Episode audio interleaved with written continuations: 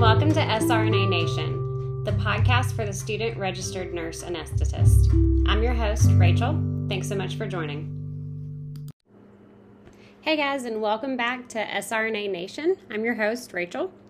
Today we're going to be talking about the cell, the basic unit of human life.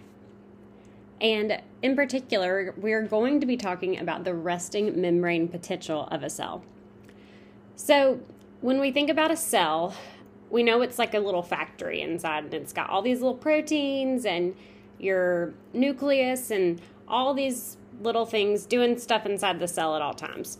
And then you have this wall around the cell, which we technically refer to as a phospholipid bilayer, right? So that means that it's got hydrophilic and hydrophobic heads, water-loving and water-hating.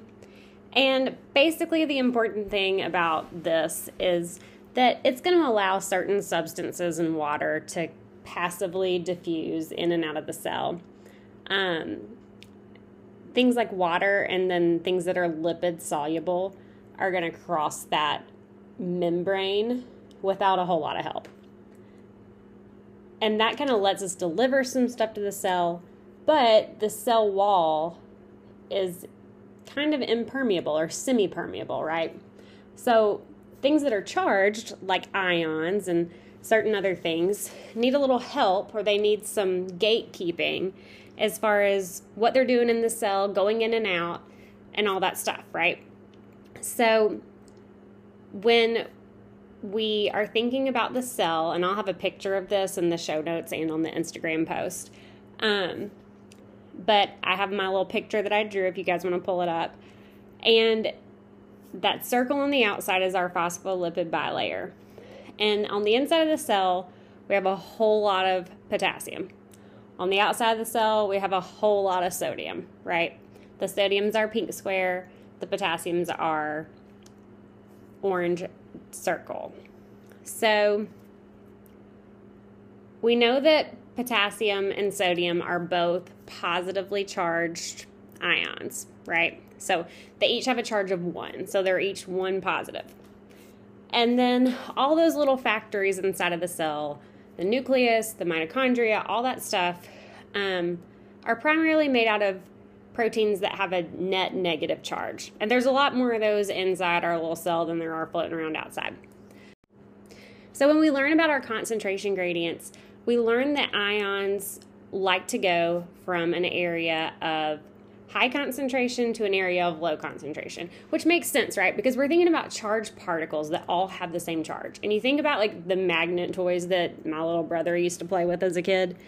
And when you push those two positives towards each other, they want to repel, right? They want to get away from each other. And when you um, do the negative and the positive, they want to go together. So think about your sodium, like a big hunk of sodium ions being your positive ends of that magnet toy.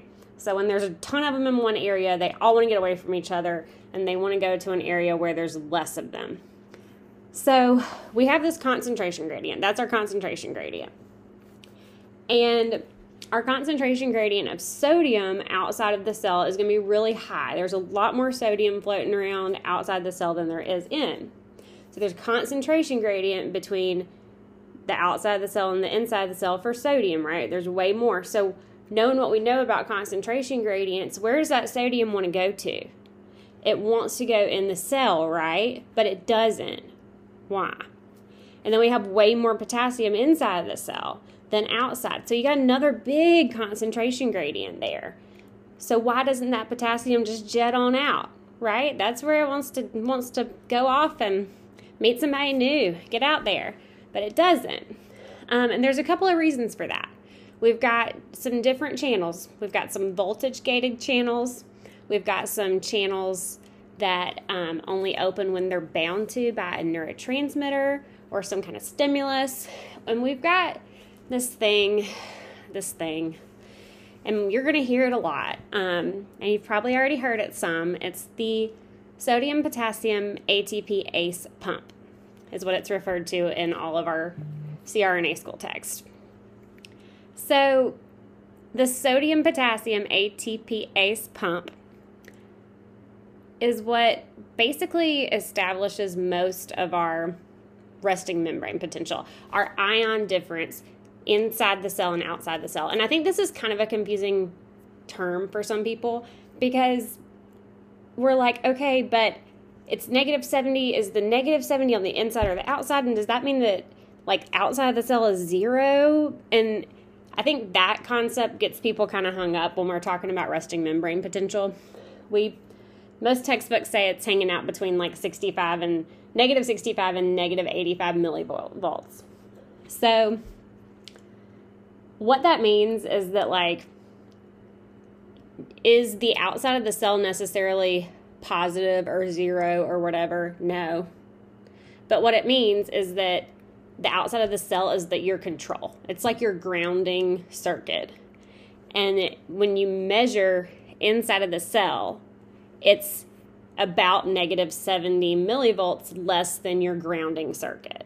So it's not saying that the outside of the cell is zero and the inside of the cell is negative seventy or whatever.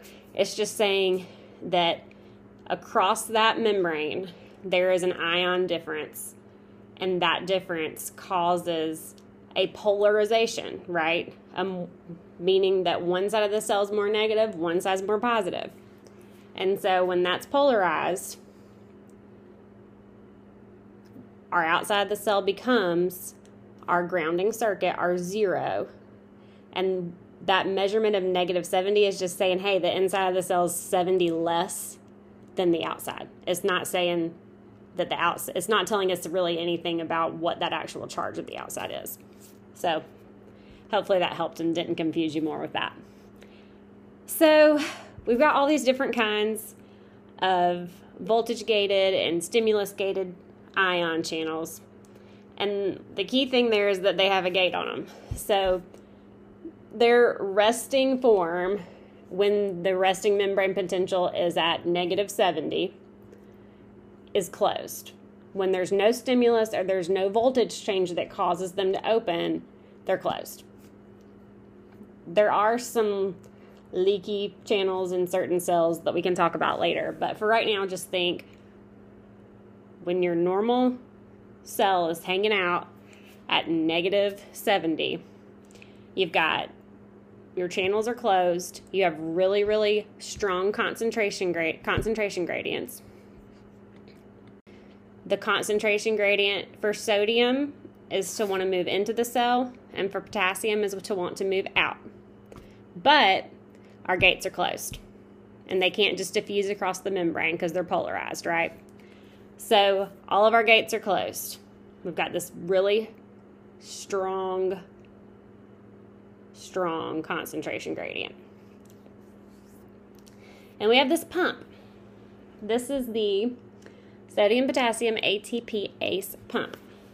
So when our gates are open, like our voltage gates or our chemically gated channels, um, once those open, no energy is required to move our ions in or out, because we just opened a channel and it's a concentration gradient, and so it's just going to go. Like it's, it's trying to get away from stuff that's like it, because remember our magnet analogy, and it's just going to roll on down that hill, because um, that gradient really is a hill. It's like pushing a ball down the top of a hill. And when those gates open, it's going to take no energy, because the opening of the gate is just going to be that ball going over the edge of the hill, and it's just going to roll.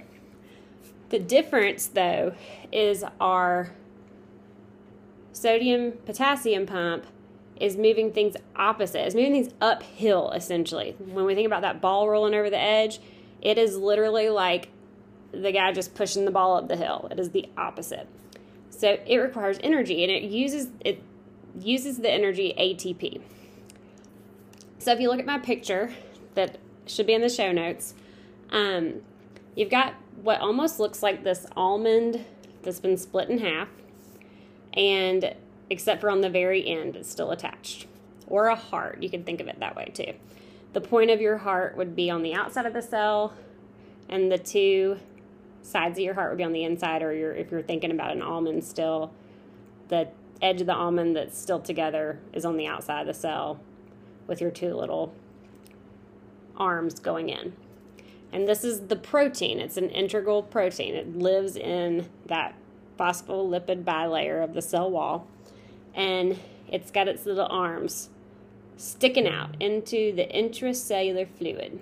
And on one side of its arms, it's got three binding sites for sodium. Sodium only, nobody else can get on that train, just sodium. And there's not a ton of sodium in the cell. Remember, it's kind of like a low area. But when three sodiums hop on, then on the other side of the arm of the pump, it makes a little spot for A T P to come in and bind. And remember, A T P is our energy. Um, and if you remember with your basic physiology, like A T P is a compound, and the way that it makes energy, or the way that it like burns energy or combusts in the body, essentially, if you think about combustion, is hydrolysis. So it goes from adenosine triphosphate, meaning three phosphate groups, to adenosine diphosphate. So it breaks off a phosphate group, and that's how it makes energy. So when the A T P binds to our little pump, it breaks off a phosphate group. The one phosphate group stays on there, and it pops off the A D P, the adenosine diphosphate. So if you read the textbooks, they say like sodium transport outside of the cell is using active energy of A T P, and then residual energy from this A T P reaction is used for the second half of the pump. So it's very vague, but what it what it means there is that you had your A T P, it bonded to that binding site, it popped off its phosphate group, and that turned basically turns your little almond or your heart inside out. The popping off of that phosphate group. The A D P goes away, the phosphate group stays on, and now your sodium-potassium pump is open to your extracellular fluid. The tip of your heart is inside the cell, or the tip of your almond, however you're visualizing that, and your two arms are out. Now, that um, breaking apart of your A T P also caused your sodium little seats that your sodium was riding in, they got real uncomfortable. They changed shape. And so when that happens, it pops the sodium out into your extracellular fluid. But that also causes, on the other arm, two little seats for potassium to hop on. And so now, when the potassium hops on, that's going to cause that leftover phosphate group on the end to pop off. And remember, phosphate is basically the combustion engine of intracellular energy, if you will.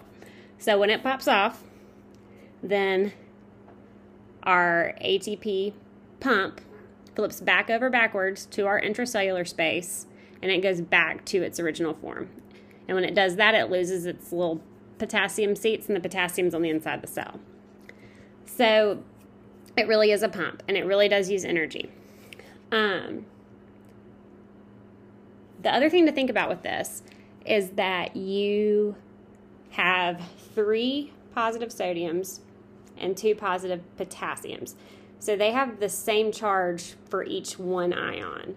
So the sodium-potassium pump uses energy, and each time the pump cycles, it results in a net negative one, because you've pumped three positive things out and two positive things in. So that's one of the things that is maintaining that resting membrane potential of our the inside of our cell being a net negative charge. So when we move these ions around, and they're charged ions, we are causing an electrical current with enough shift of ions. So muscle movement and all of the things we do are stimulated by some sort of impulse that comes from our nervous system. And when we talk about that, we really start talking about an action potential. So there's a lot of different ways that this concept is applied throughout the body. And this particular episode is not to go into too much depth about all the different cells that utilize an action potential and how they work. It is just to give a very general thirty thousand foot view of what the resting membrane potential is and how we can manipulate it within our body. Um, and then we'll go more into other things like cardiac cells and the neuromuscular junction and all of those things that are so much fun down the road. And we'll be able to apply these concepts because we're going to know them so well from just using this super basic model. So we said that movement of ions is essentially just an electrical current, really, because it's a charged ion particle, right? And we also said that we have different types of gates and channels that these ions can move through. Remember, a little bit ago, we said that we had some chemical or some neurotransmitter stimulated gated channels that would open with certain stimulations, right? They stayed closed all the time because they had this gate. So their resting state in our cell membrane was a closed state.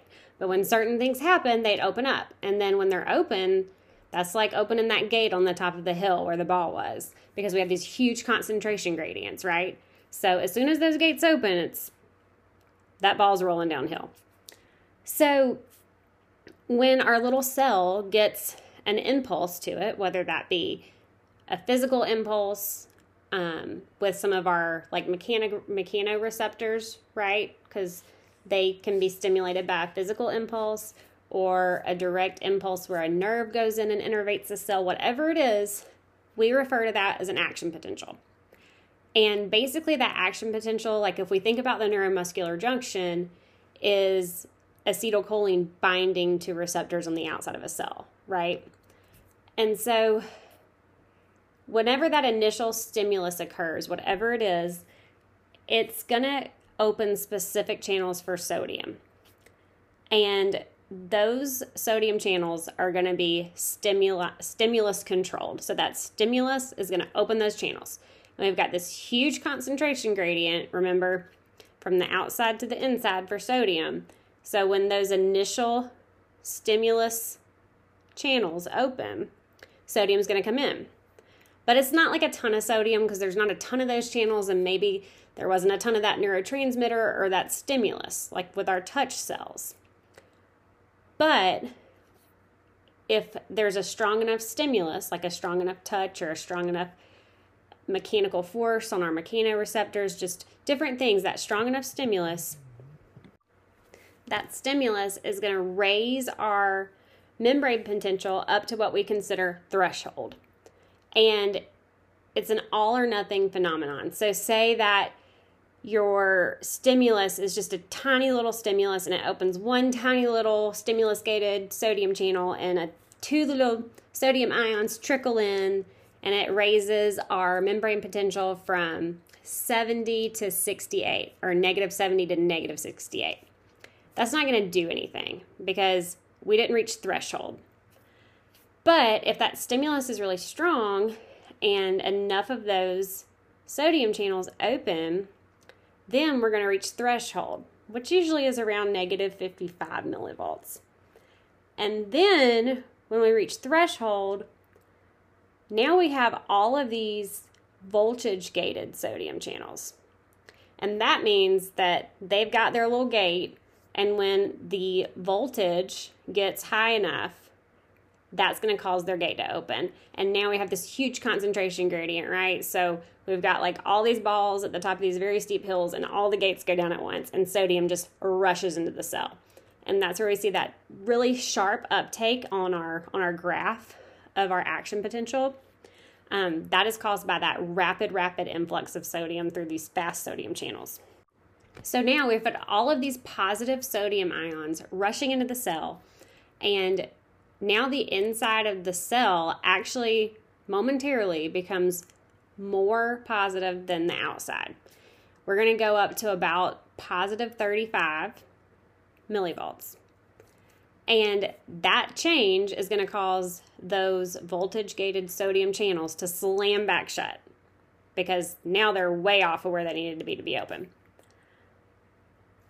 Around that same time, or a little before that really, our potassium channels, our voltage-gated potassium channels, have also been stimulated to open. And remember, our potassium is really, really high on the inside of the cell and really low on the outside of the cell. And potassium is also that positive ion, just like sodium, right? And sodium just rushed in along its concentration gradient. So now we have also this big electrochemical gradient because we have just made everything inside the cell way more positive. So potassium wants to get out of there for two reasons. One, it's way too positive in there. And two, there's way too many other potassiums and there's literally very little potassium on the outside.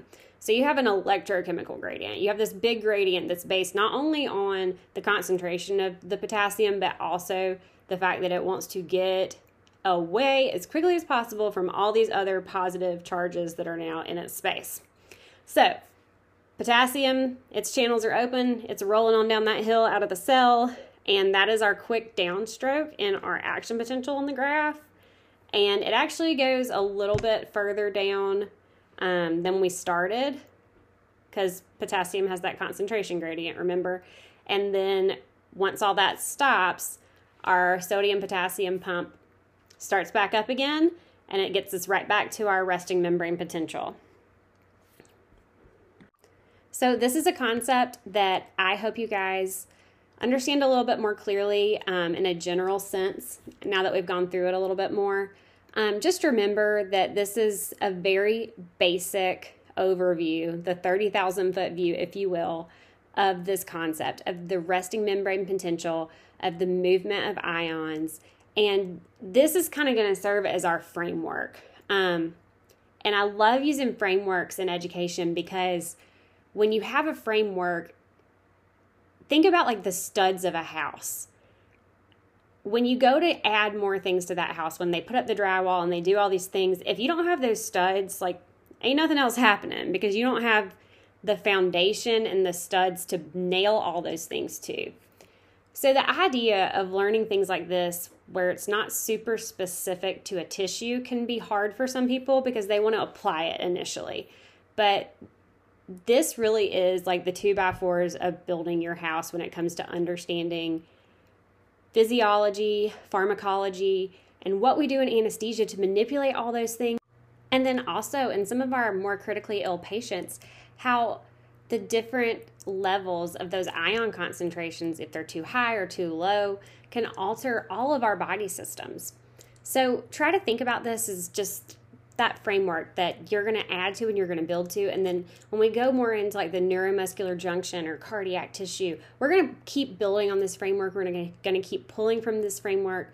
We're going to keep talking about how these same systems, these same ideas work in different tissue, and then ultimately how our pharmacology manipulates them and changes them, and how we kind of utilize these systems to provide this awesome anesthesia care. So I hope you guys um, enjoyed this. I loved going back through it because this is the nuts and the bolts. This is the good stuff, y'all. Um, as always, if anybody has any questions, send them my way, and happy studying.